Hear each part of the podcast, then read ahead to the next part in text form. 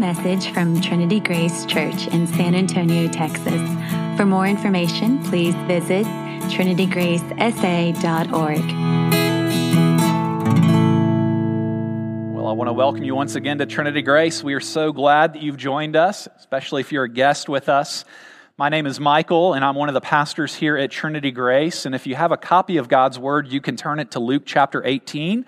Luke chapter 18, the passage is also printed for you in your worship folder. And kids, our young disciples, young followers of Jesus, as always, I want to invite you to be listening for the following three things during the sermon this morning. First, be listening for examples of funny things kids say. What are some funny things? That kids say. Second, listen for how to say good morning in Hebrew. We're going to learn something this morning. How do you say good morning in Hebrew? And third, listen for ways we should emulate children in our relationship with Jesus. How should we become like children? As we relate to Jesus? Well, we're continuing our sermon series in the Gospel according to Luke. It's the third book in the New Testament.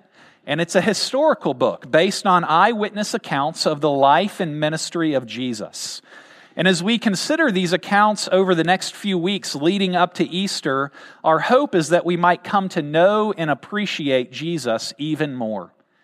Before we read our passage this morning, it's worth noting that Luke begins a new theme in chapter 18. And we'll touch on this a bit more in depth in just a few minutes.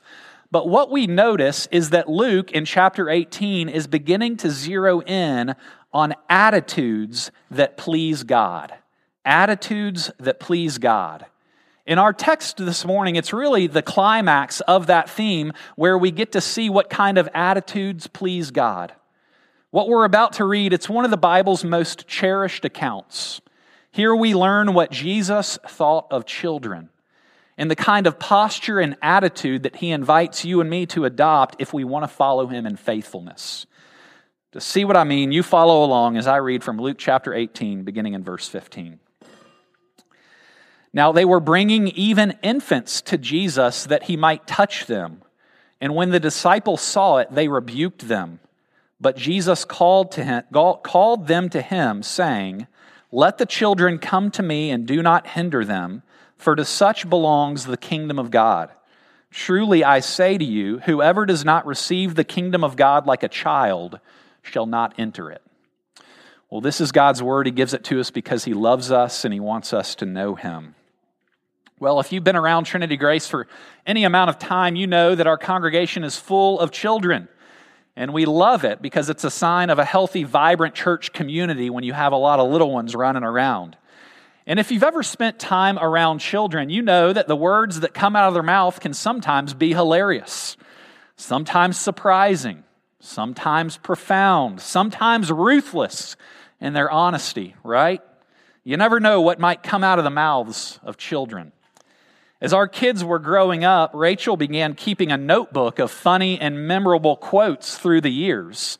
And I asked permission to share a few things that came out of the mouths of our children uh, in the past. One of my favorite was when I was getting dressed one day and I was tucking in my button down shirt, and Caleb, who was a toddler at the time, asked, Why are you tucking your shirt in? Are you trying to be fancy? Another funny one happened when Caleb came out of his room one night after he had been put to bed, and he said, I can't go to sleep. Abby is disturbing me. And Abby followed right behind and said, I can't go to sleep either. I'm disturbing myself. As I was thinking about the words of children this week, I did a bit of research on the internet and found some pretty funny examples of funny things that kids have said. They include quotes like, Goodwill is wearing me out. You're always giving him all my stuff. Another child says, I know this because it's a fact. T Rex dinosaurs were so mad because they couldn't get hugs. Arms are too short, right? One child looked at his mom and said, You're like a professional mom. Another child said, I wonder sometimes if we ever give God a headache. While kids are full of hope and honesty and wonder and simplicity, we all know that something happens when you grow older. You don't even mean for it to happen. But as people get older, they tend to grow more cynical about life. They're prone to value sophistication and self importance.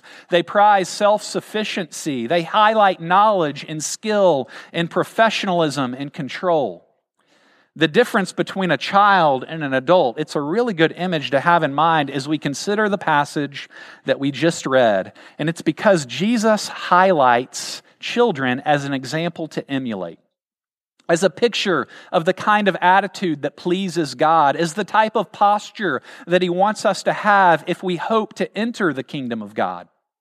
Jesus uses children here as a living picture to teach us a valuable lesson.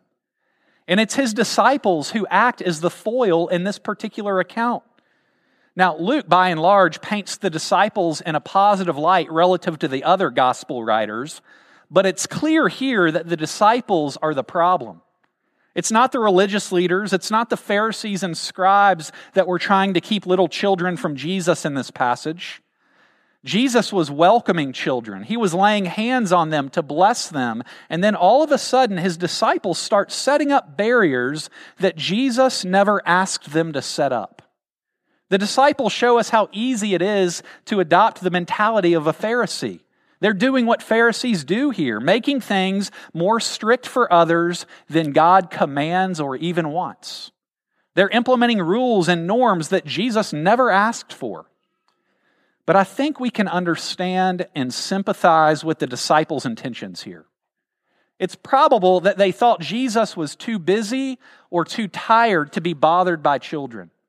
Or they may have thought children were too insignificant for Jesus' time and attention. They believed that Jesus didn't need to be bothered by such trivialities. Children infringed on his time and the bottom line is that the disciples display an exaggerated sense of self importance in this account. And if we understood a bit of the first century culture, it would help us understand how the disciples could push children away. It's not that crazy. After all, today, when we see babies and children, we tend to gravitate to them. We value them. We even dote over them. But in the first century, in that agricultural society where hard work was valued and needed, children had no real status. They were considered of no account. In most ancient cultures, children were regarded as a burden until they were physically strong enough to contribute to the family. In fact, there was a well known rabbi who once said this morning sleep, midday wine, chatting with children and tearing in places where the common people assemble destroy a man. So we can begin to understand why the disciples wanted to keep the children away, right?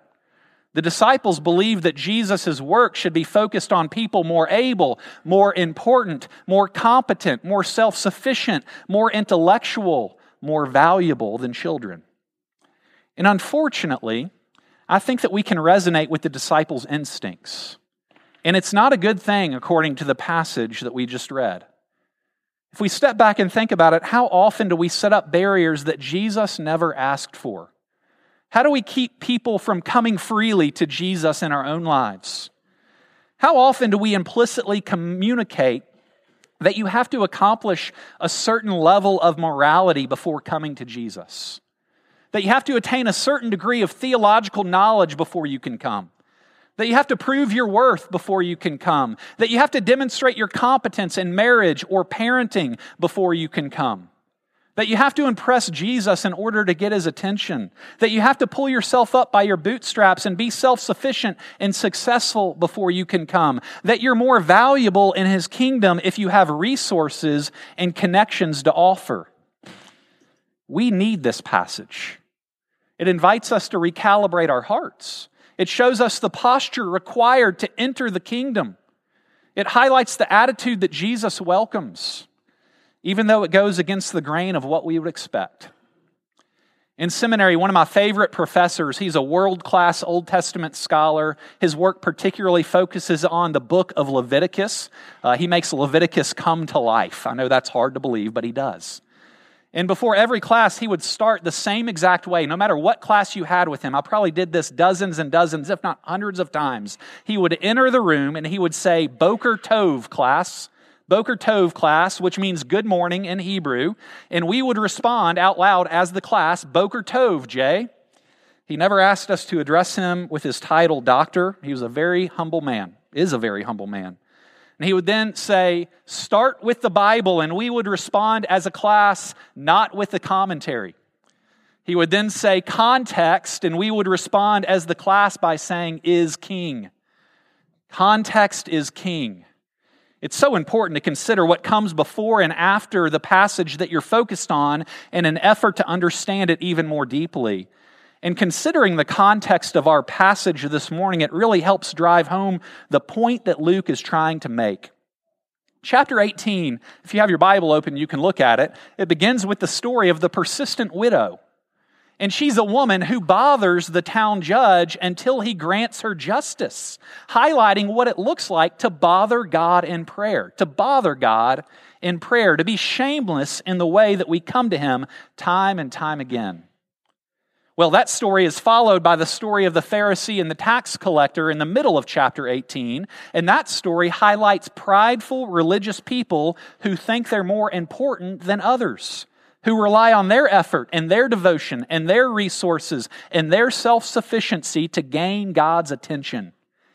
And against the example of the Pharisee who highlights his glowing resume of good works, we get the tax collector who simply stands before God beats his chest and says, Have mercy on me, a sinner. And the tax collector is the one who went home justified. Now, following those two stories, we come to the climax of what Luke is trying to communicate as he highlights Jesus welcoming children. And he's using them as a real life example of the kind of people to whom the kingdom belongs. Context is king. And the context shows us that chapter 18 is highlighting the kind of attitudes that God values persistence, recognition that you're a sinner and asking for mercy, coming to Him like children. So let's take a look at them and see what we can learn. Let's consider how Jesus invites us to emulate children if we hope to enter the kingdom. What's happening at the beginning of this passage? Well, parents, they're bringing their children to Jesus so that he might bless them, right? It was Jewish cultural practice where children are brought to be blessed by important people, bestowing honor on the children. In Judaism, blessings were often given by elders and scribes.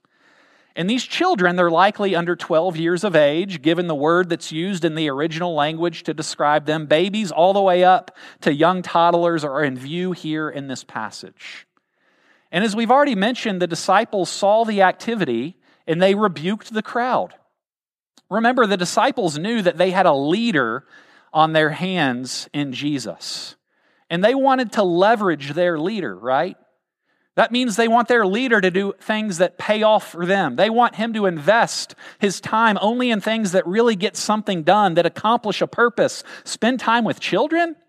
Why would he do that? Children are so inconsequential. Children can't do anything for you in return. Remember, the disciples, they had big expectations for Jesus by this point, for what he would do, for the kind of political victory that he was about to bring. For a man like Jesus, for such a great leader as him, to spend his time on children would have been seen as a waste of time. So they complain, they begin to rebuke the crowd. And against the protest from the disciples, we see that Jesus welcomes the children to come. In fact, he insists on it. Jesus doesn't bar anyone from access to him. Every person is significant in his eyes. And he even goes further to use these little children as a real life example to emulate when he says this in verse 16 and 17. You can look at it. Let the children come to me and do not hinder them, for to such belongs the kingdom of God. Truly I say to you, whoever does not receive the kingdom of God like a child shall not enter it. What is Jesus saying here? Well, he's saying that children are the ones who most truly show us what it means to accept and enter God's kingdom. There's something about the helplessness of children and their complete trust of those who love and care for them, which perfectly demonstrates the humble trust that Jesus has been speaking of his entire ministry. It's to the childlike to whom the kingdom belongs. Children represent the attitude of a person, the attitude that a person must have if they're to enter the kingdom of God. Now, with that in mind, it would be a good time to ask the question what are children like?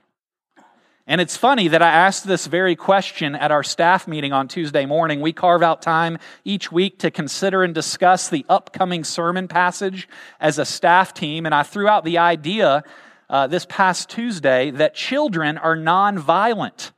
And I was immediately reminded how wrong that notion is, by the way. Apparently, I forgot how fiery a toddler could be. But we were still able to identify some qualities that generally characterize children both in the first century and today.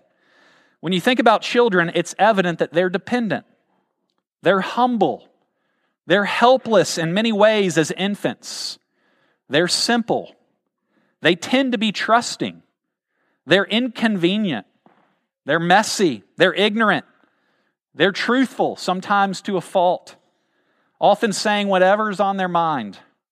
They're important, but not totally respected. They're joyful and grateful to receive small gifts. They're not cynical. They still maintain a sense of wonder and curiosity and awe about the world and what God's doing. Children are generally without guile, aren't they? They're not scared to ask for what they need, what they want. They're not bashful. For instance, one of our children woke up every morning as a child and asked Rachel for candy and a TV show without fail every day. And of course, Rachel said no each time, but they kept asking. Children, they're persistent in that way, modeling what asking God for needs and wants might look like for us. God doesn't mind being asked, He's going to do what He wants to do, but we can bring our requests to Him. He invites us to ask. The bottom line is that Jesus is highlighting wholehearted trust here. Children show us the way in their utter dependence, their humility, their reliance. These children in our passage represent childlike trust. And for us, their example can act as a guard against intellectualism, especially for us in the Reformed world. After all, children don't understand every facet of theology, every nuance of Scripture. They don't have an answer for every doubt. And they show us that we don't have to know everything. At the end of the day, you, you, know, there are only a very few simple things that are required to know in order to follow Jesus. All we really need at the end of the day is to come to Jesus, to recognize our need, to make our way into his presence and be welcomed by him, to express faith, repentance, heard the story this past week of a friend in Canada, and he said he's got a person in his church that is very intellectual and philosophical, and he gets himself tied up into knots thinking about certain aspects of who God is and theology and philosophy. Tied him in such knots that he has to actually go and seek counsel in order to get them untied. And he said the thing that helps him the most is simply singing, Jesus loves me, this I know, for the Bible tells me so. He is weak, or we are weak, and he is strong. We all know that song. It's that simple. But how do we apply this passage to our hearts and lives this morning? If entrance to the kingdom requires a childlike attitude, what does that mean for you today? Well, it at least means we should be cultivating childlike trust and faith in our lives, putting ourselves in places and around people and community in front of teaching and formation that invites us to embrace our simplicity, to recognize our dependence, to take joy in our limits, to, to cultivate our sense of wonder and awe. As children who exhibit trust, we're called to believe God's word even when it seems crazy to our modern ears. And doesn't it sometimes seem crazy to our friends and neighbors? Isn't that what often stands out about children though? They almost naturally believe what they're told even when they're eh, even when they're told something that seems outlandish. As children, we don't always know what's best for us. So we're invited to listen to God's word and trust that it's the way to life and freedom and joy. And in some areas, depending on who you are, that is growing more difficult, isn't it? Are we willing to listen to and to heed God's word like children when it talks about our sexuality and the parameters that are set up by God in that department? Or do we heed God's word like trusting children and when it talks about generosity and sacrificial giving leading to a joyful life? Or do we heed God's word like trusting children when it talks about loving our enemies and turning the other cheek and responding to those who hate us with kindness and gentleness and patience? Like the children in our passage, we need to come to Jesus with childlike faith and trust, listening to his words. We need to readily admit our dependence for provision and guidance and care. Look, God is not ashamed by your need. You know that, right? He is not ashamed by your limits. He's not put off by your dependence. He's not shocked by your continual failures and blunders and shortcomings. He's not angry that you're not further along in the Christian life. No, in fact, your need, your dependence, your trust, your messiness, if I can put it this way, is God's glory. It's the very place where He comes to meet you in order to reveal His amazing grace and love and forgiveness and restoration. Don't be ashamed of your weakness. Paul certainly wasn't. He boasted in it. Because in your weakness, God can be strong. In your frailty, God can most clearly show up. So come to Jesus. Come to Him again and again and again. It's not a one time thing. You come to Him multiple times, dozens of times throughout the week. Come to Him in prayer, telling Him your needs. Come to Him with hopeful trust and dependence, asking Him to guide and direct your steps when it comes to relationships or decisions or temptation or how to serve or parenting or difficult conversations. If you think you're not needy, if you believe that you can do life on your own, if you assume that you're self sufficient, that's a problem when it comes to following Jesus. But if you know your need, if you embrace your dependence, if you feel helpless, that's God's glory. Jesus stands ready to welcome people with that kind of attitude and posture. Now, I imagine the idea of childlike trust and dependence on Jesus is attractive. I hope it is. But it's hard because everything in our culture encourages us to show no weakness, to depend on no one, to chart our own path, to be self sufficient. But as we look at this account, and more importantly, as we look at the life of Jesus, we come to understand that isn't what God wants for us. God actually encourages the opposite because He wants us to live with a peace that only He can bring. He wants to guide us.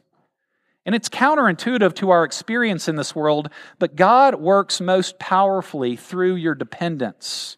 He works most profoundly as you embrace your weaknesses. He works in significant ways as people express trust in Him. He works best with those who know their deep need. He works through childlike faith. It's how God works. How do we know? Well, we can look at our passage, of course, and we can also look at Jesus.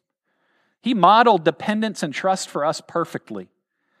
He, he's not asking us to do anything that he wasn't willing to do himself. It's the kind of life we see Jesus live when he came to visit this world. In the Gospels, we see David's greater son, Jesus, the King. He inhabits the qualities of childlike faith as he walked the earth and related to his Father. He didn't come with power. He didn't come with strength. He didn't come with great influence. He didn't come with any kind of flash or beauty. Jesus didn't seek out power. No, in fact, he gave it up. He didn't hang on to control. He knew his Father controlled all things. He didn't defend himself or shout louder when accused by other people. He entrusted himself to his Father's care, much like a child. I love how one author puts it when he says, Jesus is without question the most dependent human being who ever lived. Because he can't do life on his own, he prays and he prays and he prays. He was completely dependent on his Father, trusting him to provide all that he needed to guide his steps. In constant conversation with his Father about his desires and his goals, he and the Father were one. Think about the humility demonstrated by Jesus to visit us. The way he loved God and loved neighbor so perfectly in a quiet, faithful, childlike kind of way. As we walk with Jesus, we will learn this posture of childlike faith more and more. Hopefully, we'll come to believe that this posture of childlike dependence and quiet trust is the way that God works most profoundly as we seek to love God and love neighbor as we seek to see his kingdom values extended into this world. If Jesus died and rose again, if he really died and rose again, you can receive the kingdom like a child. The work has been done. All you have to do is receive. You're invited to trust. We have a Father who's finished the task. And now we get to enjoy the goodness of the kingdom as we trust Him like children. Let me pray for us this morning. Father, we are so grateful for the work that you have done, for the fact that it is finished, for the fact that you invite us into your presence with childlike faith and trust. Lord, we pray that you might cultivate that childlike faith and trust in each one of us more deeply, and that as that childlike faith and trust continues to develop, that you would use us to extend your kingdom values into this world. We pray this in Jesus' name. Amen.